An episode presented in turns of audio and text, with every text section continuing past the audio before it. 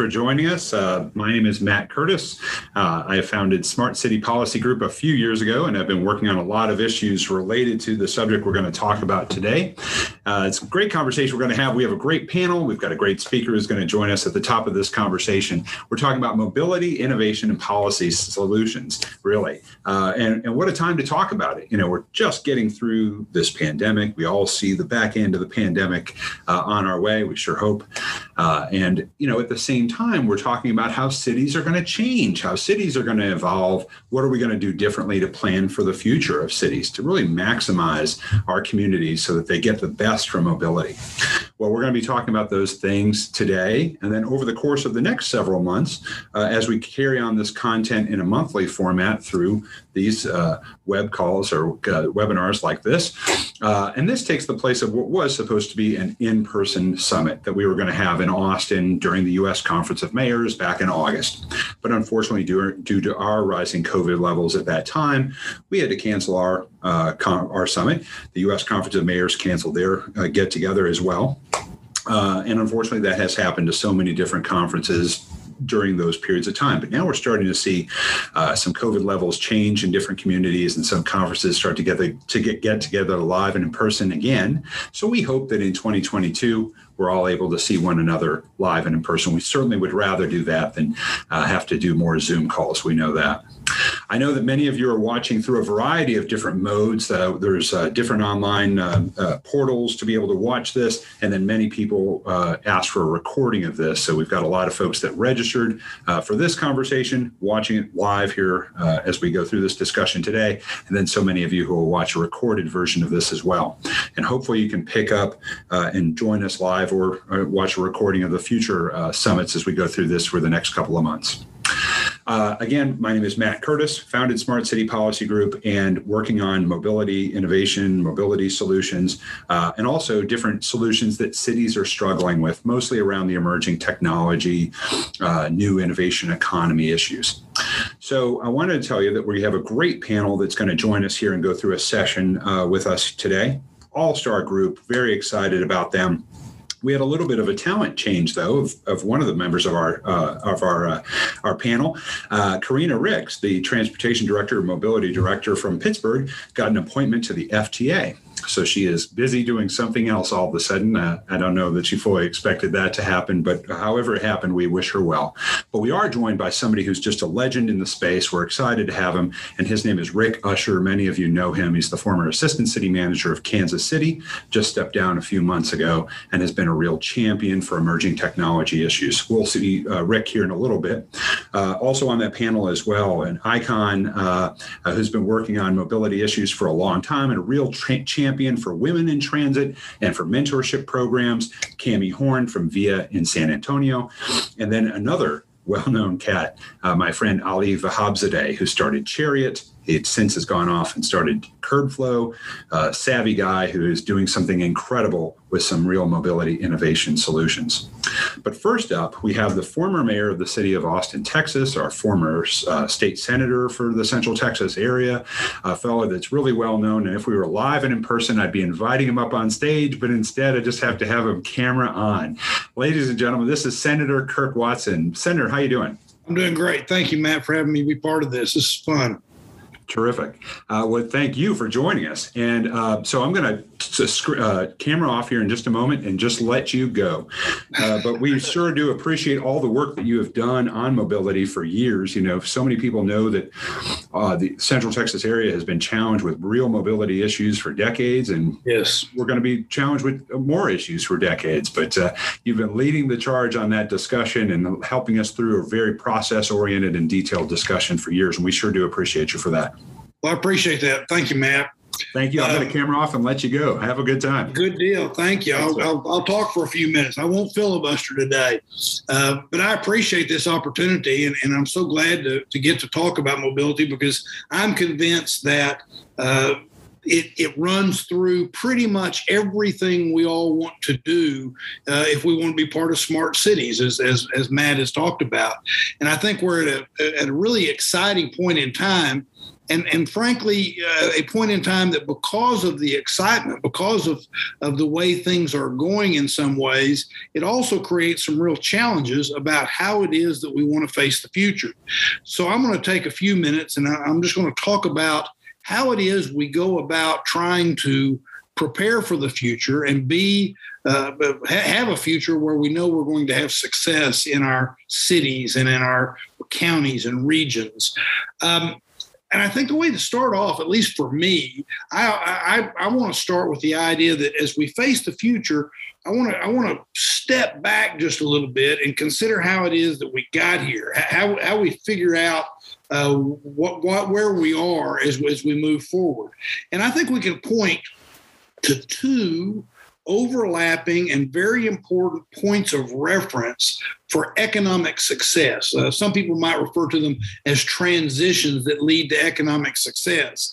Uh, the first is what are the assets that we look to and, and, and where does that put us today you know in the old days a long time ago the asset was um, it was land uh, the, the, folks that had the land, they they were the wealthy. They had the money. Uh, even if you know some in some instances it's because it had um, oil and gas under it, or it was just uh, large uh, ranching operations. But land was the, the, the key asset. Well, that transitioned, as we know, with the Industrial Revolution. And the new asset that, that people look for for economic wealth, economic security, economic growth were manufacturing assets. It was how do we get a manufacturing asset uh, located in our community? The jobs may not be paying that great, but at least there were jobs there as part of that. Um, and that has now transitioned as well. And of course, we all know what that transition has been. It's gone from land to manufacturing assets to brain power. It's gone to uh, intellectual uh, energy and capacity and imagination and creativity. Uh, and so now we talk about educated workforces, and that's the asset that we want. What's interesting about that, of course, is what we're talking about in that respect is, is people. Uh, so that leads to the second point of reference. And, and that point of reference is people now, because of technology, can live anywhere they want to live. And goodness gracious knows the pandemic has proved that even more so. Because and, and look at what we're doing right now. All over the country, we're participating in our own place, our own home, our own office uh, with, with, with computers. So technology makes it where people, the, the asset of the economy, can go anywhere it wants to go. So, how do we deal with that? Well, what's going to happen and what we're seeing happen is that some places, uh, you know, they weren't economic powerhouses before, you, you, but you don't need a port anymore. You can be a portal. You don't need to have large masses of land. You don't need to have large populations because the truth of the matter is, in today's age, we can access workers, we can access capital, we can access markets and customers anywhere in the world 24 hours a day with the push of a button. So people will go to places that make life very happy. Uh, those cities and those uh, regions that are able to provide what folks want. Now, I, I, I got the great good fortune as a very young man of being able to move to Austin, Texas. And uh, Austin, Texas was a much smaller place when I first got here. But there's no uh, coincidence that Austin is a focal point in a worldwide knowledge economy because we're surrounded by great institutions of higher learning, including the wonderful University of Texas at Austin. It's no coincidence that we're a focal point in a creative economy. Uh, at the very same time, we like to brag course, we brag about a lot, but we like to brag that we're the live music capital of the world. Creativity begets creativity. And we also, uh, the number one bumper sticker in Austin, Texas is not, as it should be, vote for Kirk Watson. Um, it is instead, keep Austin weird. And what I've always thought that really was about was being open to new thoughts, new ideas, new people. Because every idea, pretty much every idea, the first time you hear it, somebody's going to say, Well, that's that's kind of weird. But Austin has always been open to that. But with the growth that we've seen as a result of that, there are also challenges that come with it. Cost of living and affordability is impacted. We see displacement of communities. Growth sometimes happens so fast that it's difficult to manage how you do it. You have things where you don't you no longer have enough capacity for people on the traditional roadways. You run into some cultural issues where you talk about how are we going to grow to provide more housing stock, but what does that do to traditional neighborhoods that people have been defending and growing for some time? And what is the impact on quality of life? And that leads to the concept of transportation because I think transportation is key and it runs through all of those kinds of things. How we get around is going to make a key difference in how it is we have economic success in the future as places that attract people and places that want to attract people try to figure out what's next. Of course, those that want to, want to be that are seeking to be economic powerhouses, uh, they're going to need to meet a lot of the traditional types of transportation modes. They're going to need to work and figure out how they get ahead in some way, how you build more capacity into that, how you make it more inviting where it's not just about roads, but instead it's about things like land use, how you address climate change, how you avoid displacement. Those sorts of issues will make it more complicated there's going to be a need to, to look at transit, uh, in, in, in, including rail. And I'm very proud that in, in Austin, uh, we recently passed a multi billion dollar effort called Project Connect to bring more rail because, frankly, we hadn't had enough rail um, in Austin, Texas. And if we want to stay in the role that, that, that we've been trying to create, we're going to need more of that. But in addition to that, I think we're going to need to think about it beyond just the traditional transportation thought. In this region, we have San Antonio, 110 miles to the south.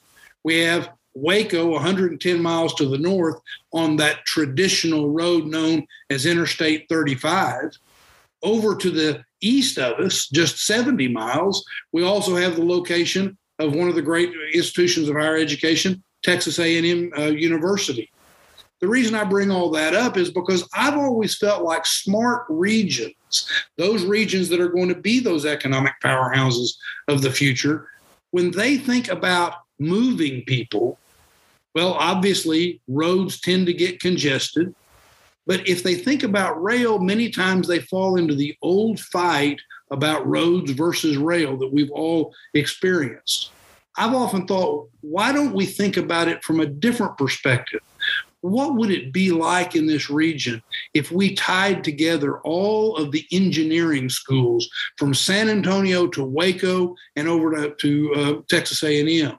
Or what if we were focused on how we can get students through college quicker by tying together all the community colleges in a non-congestible way, uh, if non-congestible is a word, but but in a by by doing it with rail or in other means that would allow people to move, maybe take classes in multiple places, but get out of that old fight of roads versus rail and make it more about something like education in the future. So, what are regions going to look for next? Your panel is going to talk a lot about this, and I'm just going to move over it pretty quickly. But but there's a lot of changes because of that technology I talked about. We're going to hear talk about in the future about curbside management, uh, helping connect people to the to the curb more efficiently, autonomous delivery, and creating a better way so that people can get what they need to their door and they may not need to get out on the road.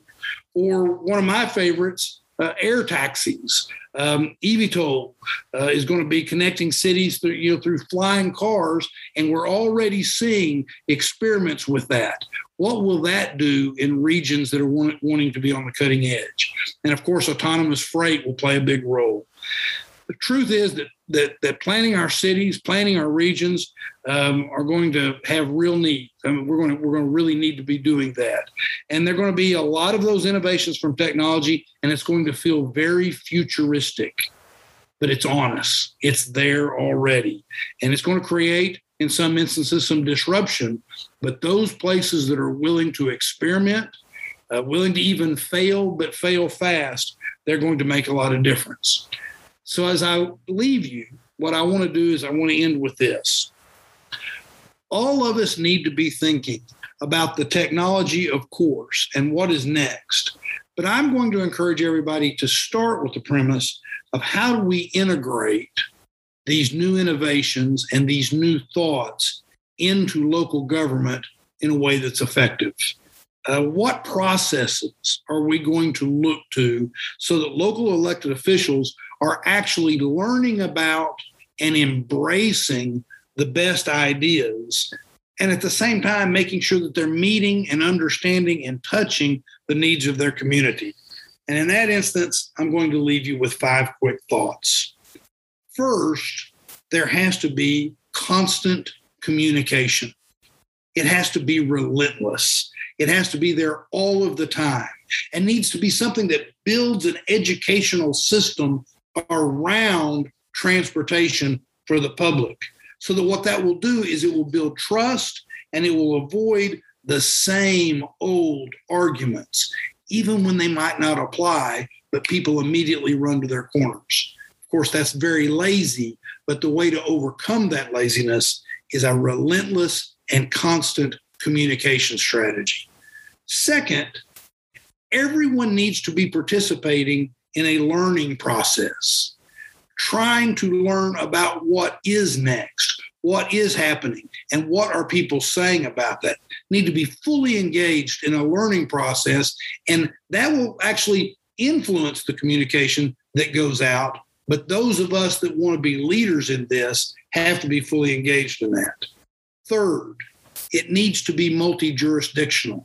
We need to be talking across those lines on a map that really mean nothing when it comes to transportation and our needs. And let's think big. Let's not just think the city or this region, let's think about big regions in addition. Fourth, we need to always be looking to understand community impacts. And that means that as part of the planning process, we need to be looking for what could be the unintended consequences of this. And then, fifth, and last, and I truly mean not least, equity has to always be on the front end of our discussion. Consensus needs to be built, but consensus needs to be more complete than what we typically see.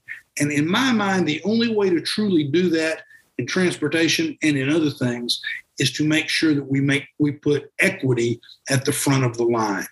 So I look forward to your, your panel discussion. Matt, thank you for having me be part of this and good luck to everybody. God bless you. No, thank you. I think you probably are hearing. Uh, it's hard to. It's, if if we were only in a live audience, you'd be hearing just uh, uh, a, a standing ovation. Probably a lot of real excitement there. Thank you so much. That was incredible. Uh, I think there was probably a lot of people who are listening to you and probably hoping that you will come to their community and have the same conversation. That'd be nice perfect. That was spot on. And it really started this whole series very well. So thank you, sir. We really appreciate you. Thank you, Matt. Everybody stay safe, happy, and healthy. You bet. Thank you. You too. All right, that was incredible, everybody. So uh, it was just incredible to have that uh, that level of discussion. You know, and I that uh, those thoughts were just amazing. I have a feeling a lot of you were probably scribbling down notes. Please know that there's going to be a recording made available for, uh, uh, of this so that you can get those quotes because they were great. They, was right up, you know, you knocked it out of the park. So if we were live and in person, I'd be inviting my friends to come up on stage, but instead I'm going to ask them to just turn their cameras on and uh, take their, their uh, microphones off mute. The awkwardness of uh, being here in Zoom, the Zoom world that we're in. But we've got some really good friends who are joining us, and we're lucky to have them here. I'm just going to introduce folks as I uh, see them join. Uh, and I'm going to start with uh, our friend uh, from just south of us here in Austin, Texas, Cami Horn. Cami, uh, I know that um, you know, uh, women in transportation really look to you as a leader. You've done so much on that subject and, and really building mentorship programs and all that sort of thing. But uh, also, you've done so much in the planning world and, and transportation and transit. So we're excited to talk to you. Thanks so much for being with us. Give us a little wave. How are you doing? Uh, and uh, uh, my very, very, very dear friend. We've been in the trenches together for a long time, Ali Vahabzadeh. Uh, Ali, it's so great to see you. You're a father since I saw you last. How are you? Good. And uh, somebody else I've been in the trenches with, especially in local government issues, the former assistant city manager of Kansas City, and a man who's kind of a, a legend on the emerging technology policy discussion uh, side of things, Rick Usher. Rick, thanks so much for joining us. We really hey, appreciate for having Matt. Hey, and we're also your neighbor here, just north on I thirty five. There you go. Right. I do tell people all the time. I, I, you know, I think that there are, you know, so many people look to Austin as being uh, an it city, but I think there are so many other cities that are also it cities and are doing things really well. And we're lucky to have a couple of folks that are uh, you know, have done so much in those cities. San Antonio being one of them, and we'd love to dive into that conversation a little bit more. But Kansas City, you know, your work in Kansas City is incredible, and for everybody who hasn't gone to visit Kansas City, I highly uh, recommend it. Great town. You guys have a, a, a really great embrace of how you're re- redeveloping the city and embracing uh, mobility solutions, along with other emerging technology solutions. So, thank you. Cami, I'd love to start with you, and I'm going to start uh, just by asking, uh, uh, you know, really just a, a, simple question, just so that the folks here who are watching can get to get to know you and the other panelists that are joining us here today. Tell us a little bit about yourself and what you're doing with VIA in San Antonio. Sure. Well, thank you. And yes, I was madly scribbling notes as well. That was amazing presentation by Senator Watson. Um, so um, excited to be here. I've been in transportation for about 25 years, both um, pretty much multimodal. I've worked um, across the country um, I've, I've, worked in Texas. Um, I, I, worked a little bit for the Federal Transit Administration in Washington, D.C. Um, I worked a lot with the transit system um, in Utah as it was uh, building. Uh, spent several years in Phoenix with Valley Metro, working with Valley Metro Rail on the private side. And, um, you know, this is my uh, first major foray uh, into uh, a transit agency. I've been with VIA for about two and a half years now, and I'm the Senior Vice President of Planning and Development. So that covers a wide range of things engineering, planning, uh, strategic planning, um, as well as our real estate and very fundamentally our service planning and scheduling. Um, so that's um, that's me. Um, I um, so I'm I'll be excited to talk about some of the things that we're doing here at VIA. On a personal note, too, I'll I'll say that um, as of June, I have decided in San Antonio to be carless. And so to go ahead and learn more and really experience, um, it is a personal choice for me. And I, and I, and I realize that to, to give up um, the automobile, but um, that's what I've done. And, and, you know, I would really challenge folks out there to uh, think about even in doing something like that, even for a day or two out of the week um, to, to learn more about public transportation. But that's me, and I'm really looking forward to our discussion today. Terrific. You know, uh, um, uh, I'm going to ask you about uh, something uh, here in just a moment, but first, I, I, do want to tell you that everyone compliments the people that I know in San Antonio, compliment your work on art and transit. So bringing art to transit and really making those uh, stops more, you know, just more more interesting, and then those the innovative bus stops that you have developed there along the along the bus different bus corridors, just people complimenting those very much. So that's something that the folks who are watching or watch the recording can always look to as an example of something that you might want to model in your town. So another person who is carless and uh, somebody who's going to want to uh, probably match you for his carless uh, experiences is my friend Ali, who's joining us from New York, I believe. Are you, are you in New York today, Ali? Oh, you might still be on mute. I, I am, Matt, and I'm sorry to disappoint. Oh, um, I'm sorry to disappoint you and everyone else, but uh, last year uh, I got my first car at the age of 43 years old. Uh, so it was the pandemic. Uh, we had our first child, and uh, we were in San Francisco. So 43 years without a car. I think that's a pretty good one, and I look forward to uh, you know getting the kids off to college in 20 years, uh, if, if there is college in 20 years, and getting rid of the car again. That's great. Uh, I'm not gonna. I'm gonna call you later about the fact that you said kids. Um, Yeah. so uh, uh, now you are joining us in New York, uh, but you know you've you you you've moved to New York recently from another city. The folks who are watching don't might not all know, but I feel like so often when I bring up the first company that you started, or at least the first one that I know of, uh, people go, "Oh yeah, no, that was great." Tell us a little bit about your background, the, especially with maybe with uh, Chariot and then Curbflow.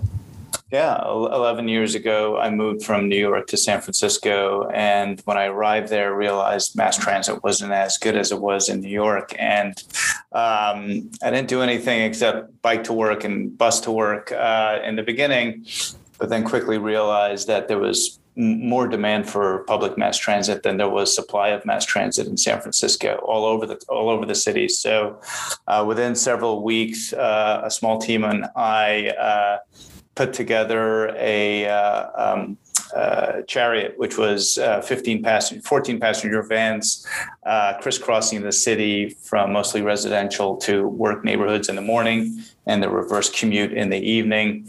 And within months, we had 200 of these vans crisscrossing the city, uh, carrying several thousand commuters uh, a day at uh, at an average cost of four and a half dollars uh, per ride. And uh, that quickly led to an enterprise uh, business where companies and HR managers and facility managers were calling us saying, "Hey." I don't know what you're doing on these chariots, but our employees are walking in with big smiles on their faces. And is there any way we can subsidize um, their chariot fares? Uh, and even further, is there any way we can create uh, customized routes for our Dropbox employees, our you know Genentech employees, things like that? So um, we quickly uh, put together an enterprise business and served 140 uh, Bay Area businesses um, by 2016, 2017, and uh, and then in 2016 we sold the company to to the Ford Motor Company and promptly expanded to Austin and uh, several other cities, including uh, including London, uh, before I departed in 2018. And then you've gone off and started Curbflow. Tell us about Curbflow for a minute. Yeah, one of the reasons I uh, I left Chariot or Ford was because uh, I saw this huge opportunity to produce and provide a marketplace uh, around the curb. Uh, so at Chariot, one of our biggest, if not our biggest, operational challenge was finding safe and reliable curb space on, on you know in real time on demand for our vans to pull over and safely uh, load or disembark our, our passengers. Uh, we never solved it, obviously, because there's chaos at the curb. Uh, pre-pandemic and now post-pandemic, if there is a post-pandemic, uh, in in all the cities that we uh, operated in, never solved it. Everyone's got the same issue, whether it's DoorDash, Uber, UPS, the local produce company. Um, and so I wanted to solve that. Um, so obviously, I pick very, very easy uh, problems to solve, and uh, and we got a couple of takers in the city of Washington D.C. and Columbus, Ohio, uh, offered us curb space to actively manage and create a market around uh, dozens of curb spaces in their central business districts, where we invited uh, commercial and on-demand drivers to register and use our app to find available curb space in real time for them to pull over to the curb as opposed to the typical double parking and and use that managed curb flow space um, for their loading and unloading activity of people, parcels, and deliveries. So it worked really well. Uh, UPS, DoorDash, customers of ours. Um, and then the pandemic hit, and uh, uh, obviously traffic and traffic enforcement went to next to nothing. Uh, but we have built all this wonderful computer vision technology, which effectively we put computer vision cameras in merchant storefronts overlooking the curb, which allowed our system to say in real time, to tell drivers in real time where uh, whether whether that curb space was available in front of Chipotle or or whatever else. Um, so we had this great technology, but all of a sudden no market. Uh, so we quickly pivoted to uh, a funny thing happened this spring as we were coming out of lockdowns for the first time. Uh, merchants started saying, "Hey, you know that camera you put up in our storefront? Um, can you count the pedestrians and vehicle traffic going by my store? Because we have absolutely no idea what's going out there in the real world. We can't track it. We don't. It's changing every day. It's changing every week in this very uh, tumultuous time. And overnight, we developed web-based dashboards for them to review this data, and it's been a hit. So uh, we're super excited to have pivoted CurbFlow from uh, managed curb space, uh, curb management product to uh, providing small and medium sized businesses with this uh, super crucial data, um, starting with the pedestrian and vehicle data of what's happening in front of their stores. So uh, results have been, uh, um, you know, a, a quick serve restaurant chain has introduced breakfast service uh, in addition to their legacy lunch and dinner business because they noticed through our data all of these people walking past their store at eight, nine o'clock in the morning. Now 20% of their revenues is coming from breakfast. So we're super, super excited about that. There's a taco chain in DC that is actively managing their staffing levels, not overstaffing, by telling, uh, by through our data can tell now um, how many people are really out there in Georgetown and their other locations uh, so that they don't understaff or overstaff on a week to week basis. So we're, we're excited to serve uh, small, medium sized businesses and giving them data for the first time that heretofore has been inaccessible or uh, non existent uh, to them. That's incredible, and I could see the the uh, interaction between that and mobility solutions and mobility planning. I mean, if you know when people are walk moving, I bet you you know Cami and the uh, planning directors of different transit authorities and transit departments would love to have that kind of information as well. That's incredible. Great idea. Yeah, we have we have a few customers, like Georgetown Business Improvement District. Um, we have a, a private train operator that is going to be using us. So, uh, um, a uh, we're working with National Landing, uh, Amazon HQ2's new home outside of Washington, on a number of infrastructure uh, type uh, projects where we could apply our computer vision technology. So, in addition to the SMBs we're also working with um, large infrastructure type uh, clients, whether on the public or private side. Terrific. Uh, so, Rick Usher, you're in Kansas City still today, right? Yes, sir. That's your home. Uh, so, you know, you've worked on so many different projects over the years. Tell us a little bit about yourself, and was there a mobility-related project that you worked on that you're pro- you're very proud of? Um, yeah, thank you, and, and um, happy to be sitting in for Karina. Um, and congratulations on her new role. Um, yeah, I, have been uh, with, uh, with the city of Kansas City, Missouri, uh, 36 years, uh, just as you said, retired uh, here in early August. And now I'm in private practice you know, with the Usher Garage LLC. I'm consulting on entrepreneurship, digital equity, internet services, and public policy. So this is, you know, the space parallel to, you know, work that is so encompassing when you're in local government.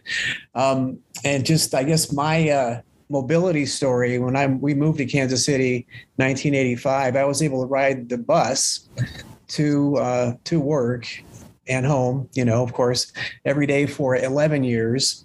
And then we moved closer to downtown, closer to my office. And then I was able to ride my bike to work uh, for about uh, 13, 14 years of that time. So we have a, a very robust um, transit system, at least, you know, the bus transit system active today. And then in 2012, 14, um, we uh, finally got to the point where we could launch a streetcar system. And so we have a downtown streetcar line, this 2.2 mile line, and um, it is funded by a transportation development district. So it's the zero fare streetcar. We also, in the last year and a half, have gone to zero fare transit uh, metro wide. And, and that's back to that equity issue that Senator um, Watson pointed out earlier that you know that has to play into all these decisions that you're making especially at the local government level. Um, and now that that kc streetcar um, it's been hugely successful and now it's being expanded another four and a half miles or so further south um, to the university of missouri kansas city campus and it will serve an even greater uh, residential density is kind of what I'm seeing. But we, well, the role that I had in that project was um, to help develop a permit expediting program to support the economic development that came along with that um, that transportation asset. And it's a challenge, you know, between rubber tired transit and steel railed transit that uh, you know development comes when you put those rails in the street and we saw um, really billions of dollars of construction that you can tie directly to the but for streetcar question um, and uh, as um, you know we saw Uber and Lyft kind of run roughshod over local governments globally. Um, I was involved in those discussions. Um, our mayor at the time, uh, Sly James, um, got a, good little video I'll share with you at, at some point where he uh, kind of expresses his frustration with that negotiating process. So that led me um, to try to figure out, again, as Senator Watson was saying, is is try to have some vision of what's coming next, and then how we can start trying to build a relationship um, kind of a mantra I've had at city government in the past has been, you know, an idea of building relationships outside of a crisis. You know, so what's coming? What can we expect? And how can we um, see what the balance of regulatory burden we have, you know, is? And so by the time um, the scooter companies, you know, started deploying across the, the U.S., um, I actually had think it was two days notice. You know, it's kind of, you know, back to the social media thing. My wife one night says, Hey, have you seen David Johnson's wall on Facebook? And I jumped over there and David's a tran- transit advocate and he's also with the transit authority. And he said, Hey, Kansas City, look what we're getting on Tuesday, bird scooters. And I'm like, ah, bird scooters. Okay. And so quickly um, is able to find, you know, who their lobbyist was in Missouri, a gentleman I've worked with for years, Sammy Panettiere. Um, and in this case, since it, it, was Monday night, you know, and they're coming on Wednesday, um, a lot of these you know issues you have to sometimes revert back to medieval or the pirate code and i called for parley you know let's talk on Tuesday. Let's see what you're offering. What is Wednesday morning going to look like with your scooter deployment? And then how does that meet any shared interest that we might have as a local government related to transit for our for our residents? And so that um, call kind of a you know interesting story of like just the text message thread of they don't want to talk to you because you're just going to say no. They don't want to talk because the horses left the barn you know? They don't want to talk because you know whatever. And finally i just had to say you know we know what's happening. We're not going to say no. We want to know who to call when we have a problem where these are going to be deployed and what you know your operation is going to look like during these, these first few weeks. And so by the end of the call, we knew it was only 100 scooters, you know, not not really, uh, you know, the, I think the thousands like we might have seen it several years back, uh, you know, showing up on curbs across like San Francisco and some other cities. And um, they had also then offered us a interim operating agreement that they had just signed with uh, Nashville, I believe it was. So, you know, part of getting them to speak prior to the launch was to say, you know, we want Wednesday morning's news to be the city and the emerging technology company are working together and not the city is issuing a temporary restraining order. And so that is how it how it happened. Within 10 days, we had this interim operating agreement in place and then that led to the formation of a pilot program which i think is key to you know how we go about addressing new technologies in curb lane management, you know, as, as Ali has pointed out.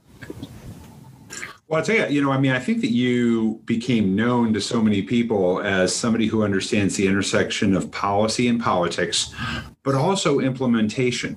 Mm. And so, you know, you you I, I feel like in the assistant in the city management world, in the um, uh, emerging technology world, when people would talk about Kansas City and they would talk about you, you know, they seem to know that you would help find a solution. So that implementation could be possible, but let's do it in such a way so that it benefits the community and let's do it in such a way so we understand, you know, the community concerns and the political concerns. And you were always so good at doing that.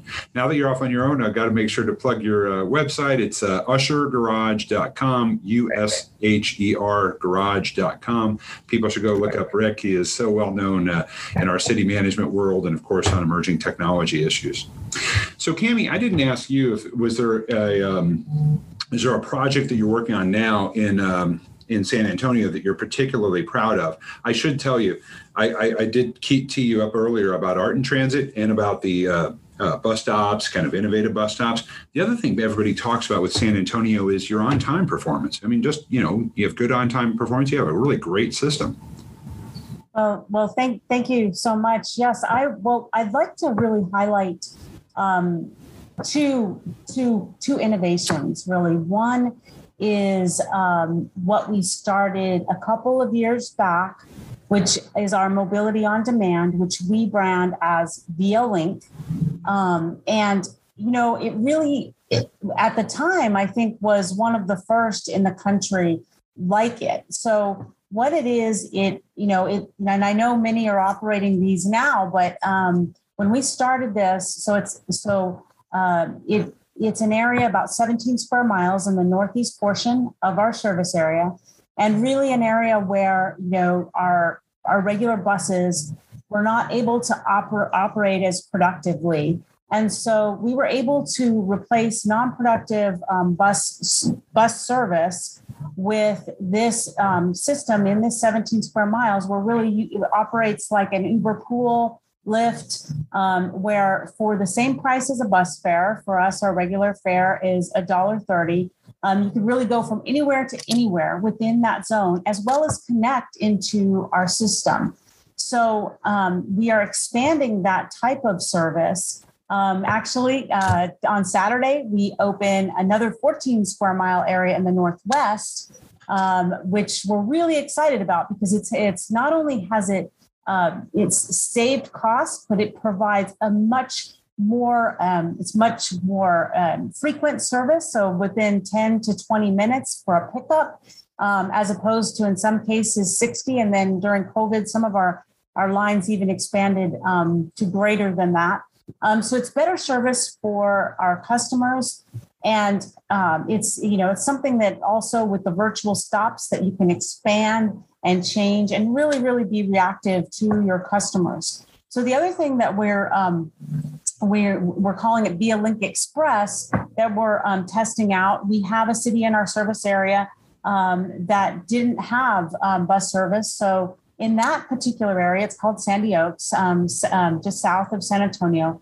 We're able to provide this service. It's not point to point, but it's basically from that city um, into one of our major transit hubs, um, which is called Brooks. Um, and, um, and so that also just opened a couple of weeks ago. So I'm really excited about, about that, being able to provide more service, expand our service area, and provide more frequent service with, um, with this. It's also um, all, all of that service is accessible service as well. Now, the other thing, very quickly, I want to jump um, into is, is a very, very exciting development for San Antonio. San Antonio um, has never had, you know, um, a major capital investment, as you would call it, in the federal transit um, world. So, what we uh, we just entered in again, it's called project development, but our first bus rapid transit line, we call it Advanced Rapid Transit, um, that will serve a 12 mile um, corridor um, in San Antonio with, with what you would think of as bus rapid transit, with dedicated lanes, um, with the off-board fare collection, um, with center running. And so we're super excited about that project. Of course, we're just moving into that. Um, but it's really really exciting to to see these developments um, and to see people you know em, embracing the developments um, in san antonio just to really augment the already um, and thank you for saying the great service um, that is provided um, today no you guys definitely do and i mean you know it's so funny how come we never thought of art as an, an acronym. Uh, advanced Rapid Transit makes so much more sense than BRT. Uh, that's so funny. Oh, well, if I could just say too, um, we, we call it that because, you know, we are also looking at what the vehicles um, might be like, right? So it might not be uh, a traditional bus. And we're looking at the options for automated connected vehicles. You know, there's always that question: Will light, you know, will light rail will carry more passengers, and will bus rapid transit be able to serve the ridership? And yes, absolutely. When we look forward into the future and the different types of vehicle technology, we think it's a very, very flexible um, type of system. So it's a better uh, it's a better way to describe our system, advanced rapid transit, um, that, rather than bus rapid transit. But I say that because generally people know what you're talking about when you say bus rapid transit. So. Right, and it sounds like it's a little more enhanced, which is you know, but but you're yes. enhancing it the right way. That's great. So can I I'll also kind of start with you on this as far as you know the future? Do you think that there being somebody who's who's without a car now? Do you think that there is a place where the way we drive cars today is going to be you know different in our lifetimes. Do you think we're going to see a radical change over the next let's say 20 25 30 years? I don't know about uh, if we'll see a radical change. I mean of course i hope so because single occupancy vehicle you know that that's not a sustainable way to be able to move the most people around right? Because we're never going to be able to have um, enough space in our roadways especially if we're talking about expanding you know what we do on the curbs to be able to satisfy that. And and so i don't know about that. I hope that we can all i loved you know i wrote down constant communication and the other thing about equity. Um, I, I just want to say i hope so because you know not everyone can drive a car. Not everyone can afford a car. Um, you know um, sometimes younger and older populations have different challenges so public transportation is is in my mind, you know, an equitable way to support uh, mobility, not only mobility physically, but mobility in terms of economic mobility for people. So I really, really hope so. Um, I will say sometimes I think we, we take our eye off the ball when we look at automated, um, you know, looking at automated future. That might help, right, with congestion management a little bit, but it's not going to really just solve everything, especially if you still have single occupancy um, in your vehicles. And the same thing with TNCs, right? Um, that that that is not going to be solving everything because unless we really make space in in our minds and physically for um, for throughput that um, handles more than one person per vehicle, I don't think that it's sustainable. But next 20 years, uh, I don't know about that. That I, I have to remain positive and and hopeful. And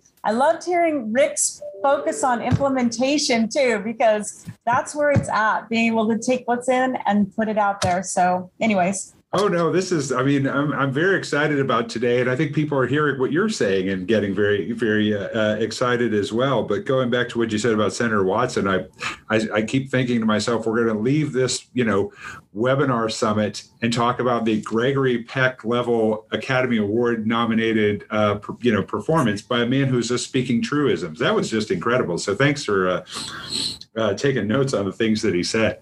So Rick, you know, on your end, what do you think? Do we think we're going to be able to get people out of cars in a significant manner? Maybe not out of cars, but maybe traveling differently, not driving cars the way that we do today over the next 25, 30 years? Well, I mean, so if I look back at the last 18 months, my car has been a zero occupant vehicle. it's been, and actually, as I think about it, I probably should put it on Turo, you know, the other sharing a car, the, the Airbnb for your car.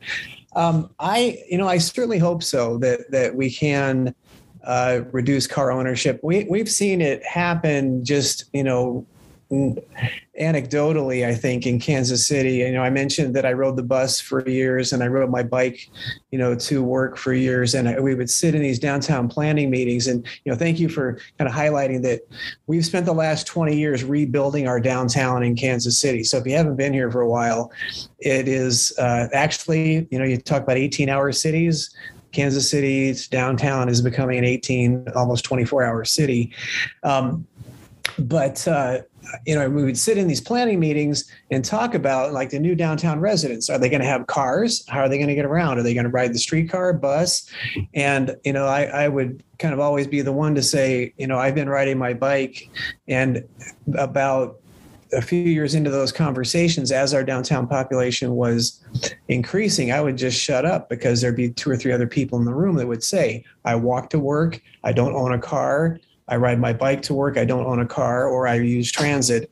So it's it's not. Uh, I still don't think as easy in uh, in the Kent City metro area to you know live um, you know say you know in, in the suburban regions and not own a car i think there's there's certainly car dependent areas but i, I i'd love to see that happen and uh, you know thanks for highlighting maybe the implementation aspect of what i've been doing i think that when you look at you know regulatory due diligence you don't really know what's going to happen until you try something.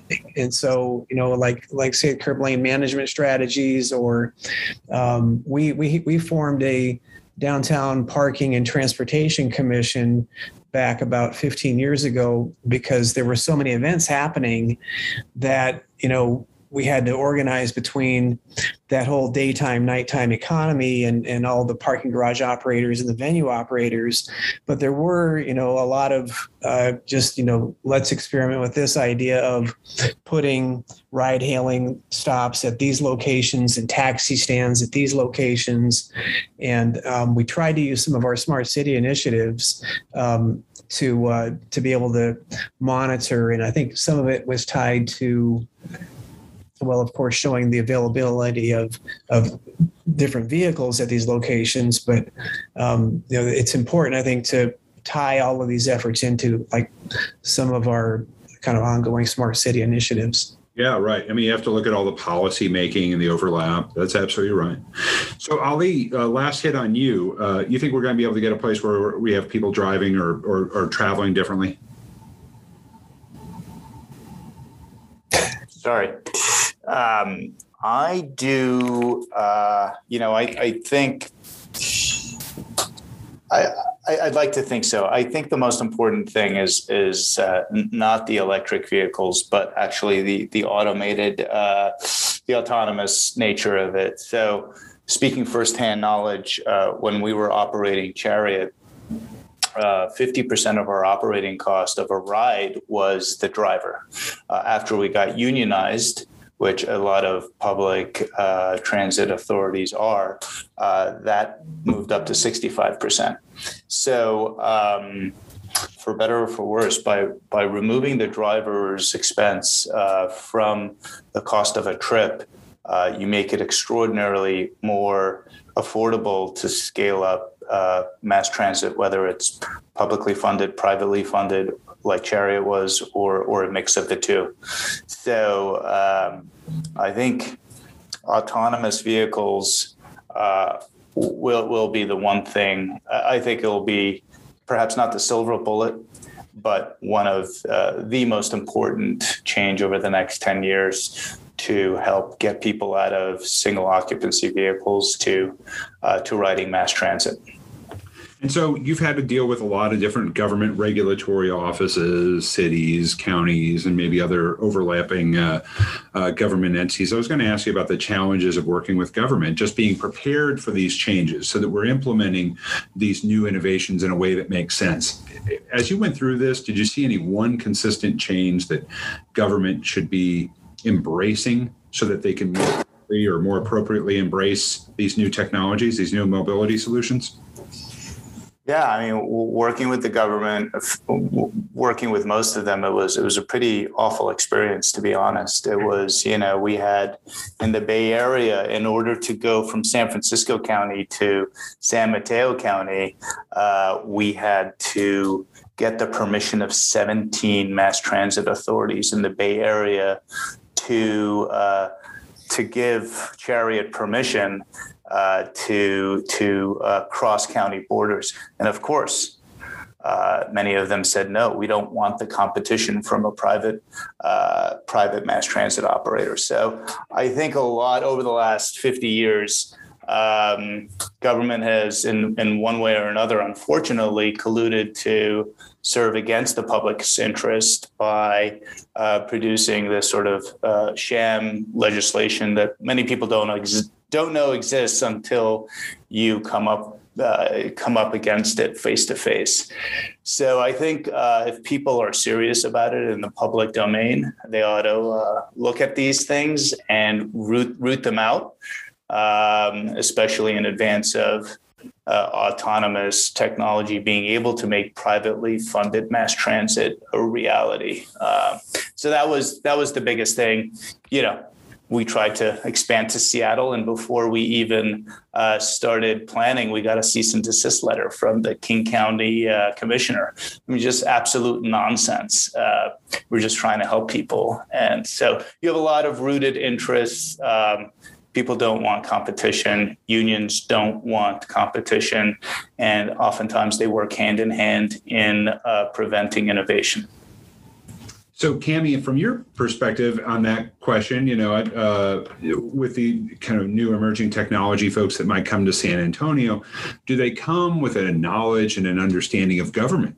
Uh, and you know the the the variance between um, the transit authority and of course the city transportation department um, and and do they come in such a way so that they're trying to help find a solution that can be implemented effectively? How, how do you feel those conversations go on your end well i mean i, I think it's a it's it's a little bit different right now. I think right now um, in terms of how that goes like with our mobility on demand it's really up to via to make sure like our procurement processes are such that um, you know like everything can be implementable. Um, you're you know you're asking do, do people come with that that knowledge? I, I would say you know not not not always but some and i just think that um, I, I just i loved what you know what senator watson said about the constant communication um, i'm probably not really directly answering your question but it's just it's so so different depending on what it is um, that we're talking about. So uh, I think, I think that you are. I mean, by saying you know communication. In some cases, like what Rick was mentioning with scooters from a few years ago, there wasn't even there were so many reported instances of cities that just didn't even have that that level of communication. So you are you are uh, uh, absolutely answering it there. And one of the things I'll tell you that we're doing that I'm I am pretty excited about. So I talked about those out those you know outer more suburban areas that we're covering with mobility on demand. But the thing that we might not yet have an answer to as um, as the transit agency here is the first and last mile in very um, dense urban centers. So you ask, you know, to answer your question, I'm waiting to see. We're putting, uh, we're very shortly putting um, a request for proposals out on the street that um, basically asks the question of, you know, who can provide, how do you provide, and what does it look like to provide that type of connection um, between uh, in those more densely um, urbanized areas? So more of the first last mile. So that's a chance for others to come to us and say, hey, here's some ideas and here's how this might work with within the existing infrastructure, et cetera. So um, you know, it's it's wait and see, but I think things are improving, um, and I, I think we've got a ways to go, and I think we have to keep communicating. So. Right. Yeah. And I mean, going back to that on communication, I mean, if folks are monitoring transit authorities, RFQs and RFPs, looking for an opportunity, then that is a time to come in and say, hey, you know, how can, can we talk about how we can solve this for you? That's great. So, Rick, just on your end, uh, what do you think about uh, the, the communication between the emerging technology companies, people who have new innovative ideas, even just new concepts in transportation and, and working with government? Yeah, th- that, that's a great question because there, I, I, think initially, as I pointed out with Uber, there was a big disconnect. Um, and um, even today, as I've listened to more conversations, uh, there was a webinar earlier on cryptocurrency and how that should be regulated. And this, the speaker really didn't have an answer for how to approach um, local government and, and how to start that conversation. But I think the key is you know start the conversation and and do it in a way where it's not because you launched your company yesterday in that jurisdiction you know it's that you're considering company coming to this jurisdiction and then cities do have to speed up their thinking and and open their thinking I, have tried to um, advocate for a you know a yes and approach you know go to like improv comedy and find ways to build on uh, what is being offered. And uh, so what we're we're working on now, um, Mayor Lucas, our, our current mayor, um, has uh, uh, is appointing an emerging technology board. And this this board then would be uh, made up of uh, five uh, appointed uh, citizens, and uh, so I actually helped like create the legislation for the, the process. We worked with the University of Missouri, Kansas City, their law school. Professor Tony Luppino has a law technology public policy course that we've used um, six or seven years to help vet like sharing economy business models or help us through different city processes. It, it's it's a great way of interacting with universities, but then that also led to the, this this uh, idea of forming an emerging technology board. That law school course they they tracked San Francisco's they called it the Open Emerging Technology Working Group a, a few years ago. They did a pretty comprehensive report on how to how to build or you know get that conversation going. And so, working with that, there's a precautionary principle that uh, San Francisco set up. We've got more or less a, a preamble to our emerging technology board of just how we look at emerging technologies with their you know what their beneficial you know qualities will be toward you know future of work and equity and and helping with like economic mobility that we've talked about. Uh, so then, uh, just recently, I've been appointed to that board. So we'll see um, when our first meetings are scheduled. But the idea, as uh, San Francisco put it, is to create a front door. That so many times, you know, these startups biggest problem really is like where you know this is a great question for some local government experts that might be out there but where do you, where do local governments you know put unsolicited proposals? You know they don't return the phone call. They they they don't respond in in some cases um, but uh, finding ways to engage emerging technologies and these disruptive business models oftentimes you know trying to monetize them there are benefits that that can have to local government so helping you know local governments and states realize that um, is what's going to move us forward now, would that kind of group talk about something? So, having Ali here, would you, that kind of group talk about bringing in curbside solutions? You know, even Senator Watson mentioned curbside management just to plug some of uh, the different destinations that I know so well in Kansas City, you've got a couple of very well known barbecue joints. Not right. going to say which one is the one that people uh, that I know like to go to because there's not a right answer. And I learned that the hard way. Uh, there's my friend's really great little distillery there, Tom's Town. But, you know, getting in and out of like kind of congested curbside areas for different types of pickup, that sort of thing, uh, is that something that your group would potentially be discussing and figuring out how to implement that in your community? Um, yes, you know, I mentioned the uh, the Parking and Transportation Commission curb lane management has been a topic of discussion on that agenda for, for quite a while. Um, I don't know that we have an active uh, program going on right now. I know that you know some cities had adopted some pretty comprehensive curb lane management ordinances and regulations. We've tried a bunch of things. We've documented them, but now you know how to codify that, how to how to put it out there so that we can um, work with the private sector because that that I think is something that the cities do need to realize is the value of that curb lane parking space. Right. And and not that it's a parking space, but that curb lane adjacent to a business or, or a residential development, extremely valuable to keep that space um, moving and and and serving the neighborhood, you know, in in the best way possible. Yeah, and then also just to plug Ali for a moment there for uh, with curb flow, you know, so many of those destinations I just mentioned, I'm sure would love to know the foot traffic going back and forth, or even vehicular traffic going back and forth, but the foot traffic going back and forth in front of those destinations. Uh, Cami, on your front, curbside management. You know, Senator Watson mentioned it, uh, and it's something that drives me bananas. Four buses, four bus lanes, because I feel like so often it is the right lane where people are pulling over to do Amazon delivery, you know, and other delivery like that. The, the right lane often tending to be the bus lane. Um, so now you're stopping a bus from moving forward, and potentially the you know 30 people that are sitting on the bus.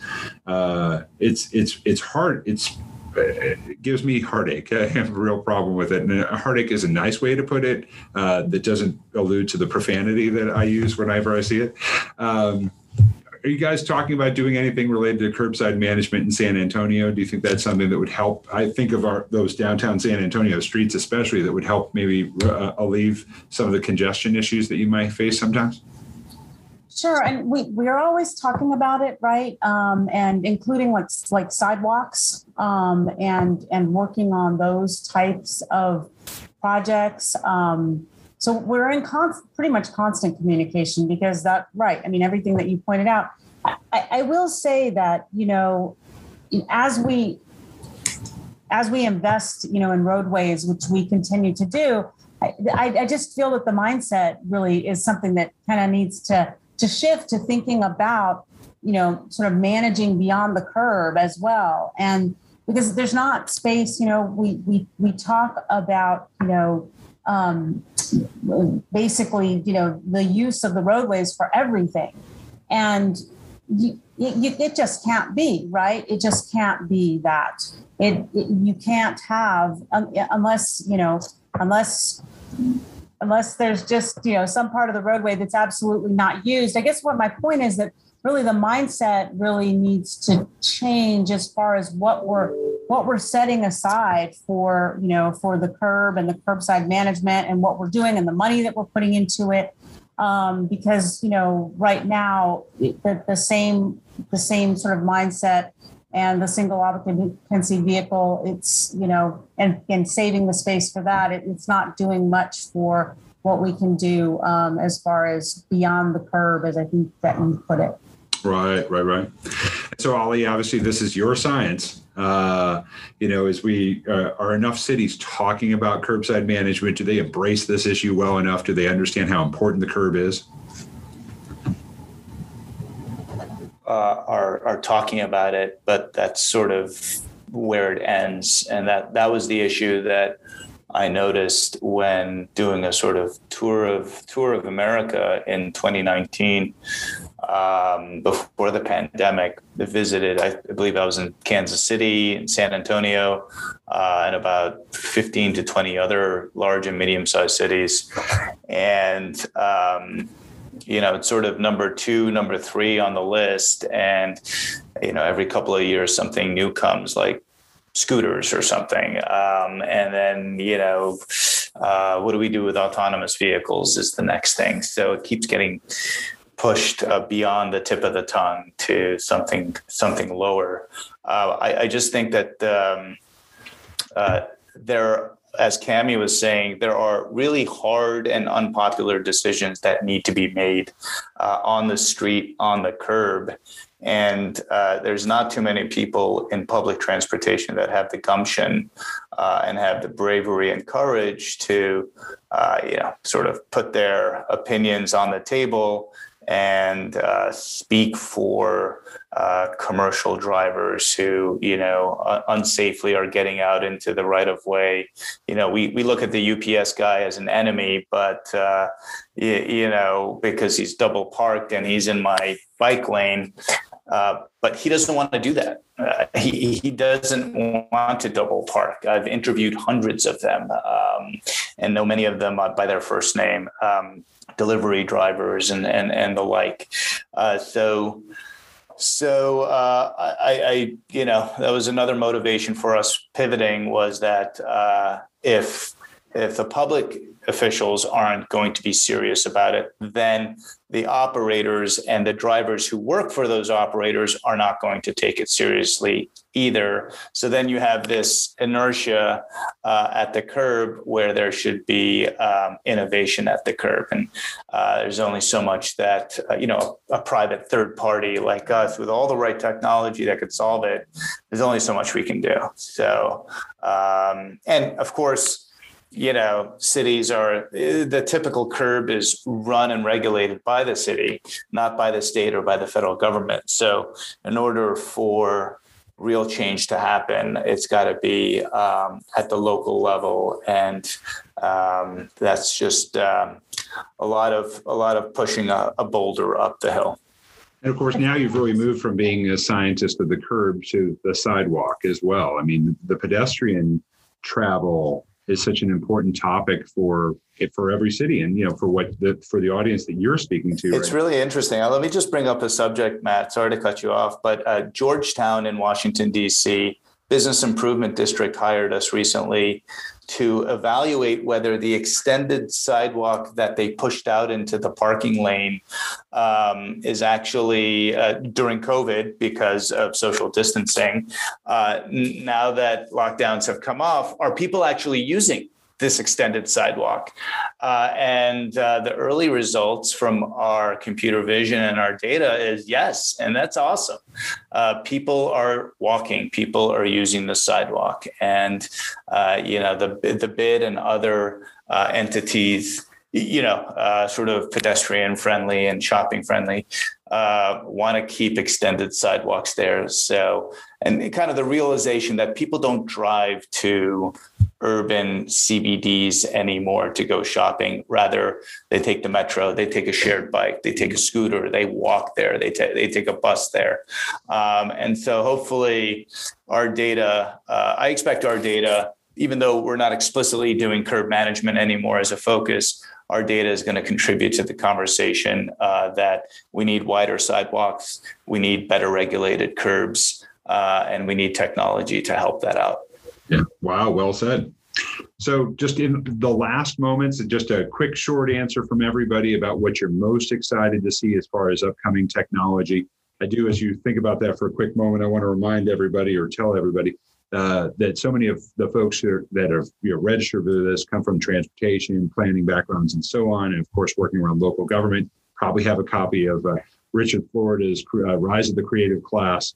Uh, and that's when I first got to know our keynote speaker, uh, Senator Watson, when he was still the mayor of the city of Austin. Uh, and he was quoted uh, often throughout that book. And uh, looking back uh, the other day at a book that I hadn't read in a long time, I was reminded about the importance of creating a, a, a, creative, an open space that, that, that embraces these new create, the, the creativity and the happiness and the joy, the great experience that people have going to places like downtown San Antonio, Kansas City, and all the places where you work, Ali.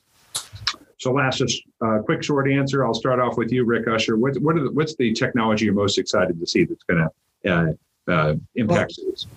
I'll try to lace in maybe some of what's going on in chat here too. But I, I think the technology I'm most interested in that we share with you in Austin is symmetric gigabit internet speed, uh, which is uh, you know essential infrastructure to about everything we're talking about here.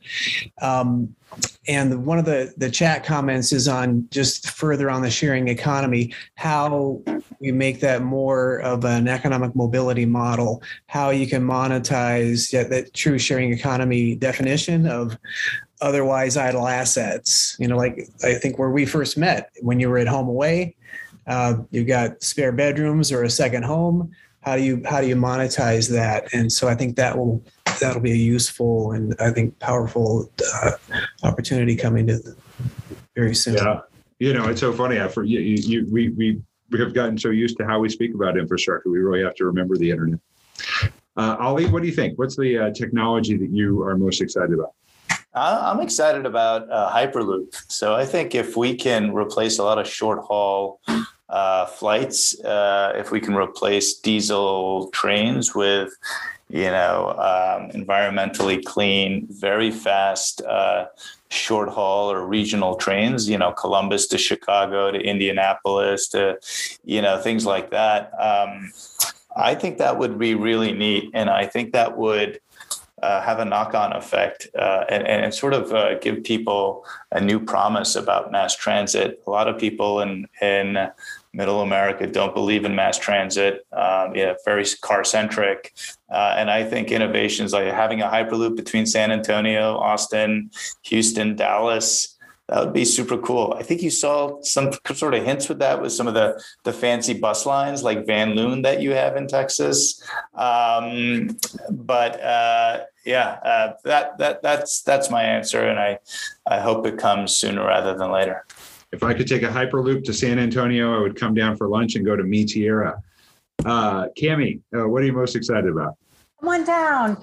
So I'm really excited about all the technologies that allow us to have another tool in our transit toolbox um, for mobility on demand. So, all of those technologies that are built into services that we can add and, and augment to our regular bus service that allow people to get around safely, um, economically, um, and really efficiently as well as equitably um, so that we can really really build our, our system in, in more creative ways. So all the technologies that are that are built into um, mobility on demand i would say. That's my final answer. I love it. Uh, so cami we're really excited to watch what you do down there with via link and advanced rapid transit. Um, so congratulations and everybody keep an eye on san antonio if you haven't visited san antonio since the pandemic get down there. It's a great city. Uh, Rick, uh, the Emerging Technology Task Force, where I think probably every city could benefit from something like that because it would foster what Senator Watson was talking about that constant communication. Mm-hmm. Uh, so, uh, and for everybody who would like to look up uh, Rick, it's he's at Usher, U S H E R garage.com. Uh, and Ali, it's exciting. You're making this pivot to working with retailers. I think retailers, and especially those um, downtown alliances that you mentioned, the PIDs and the BIDs uh, around the country. They're going to want to know how people are walking and what those traffic patterns are like, those that foot traffic pattern.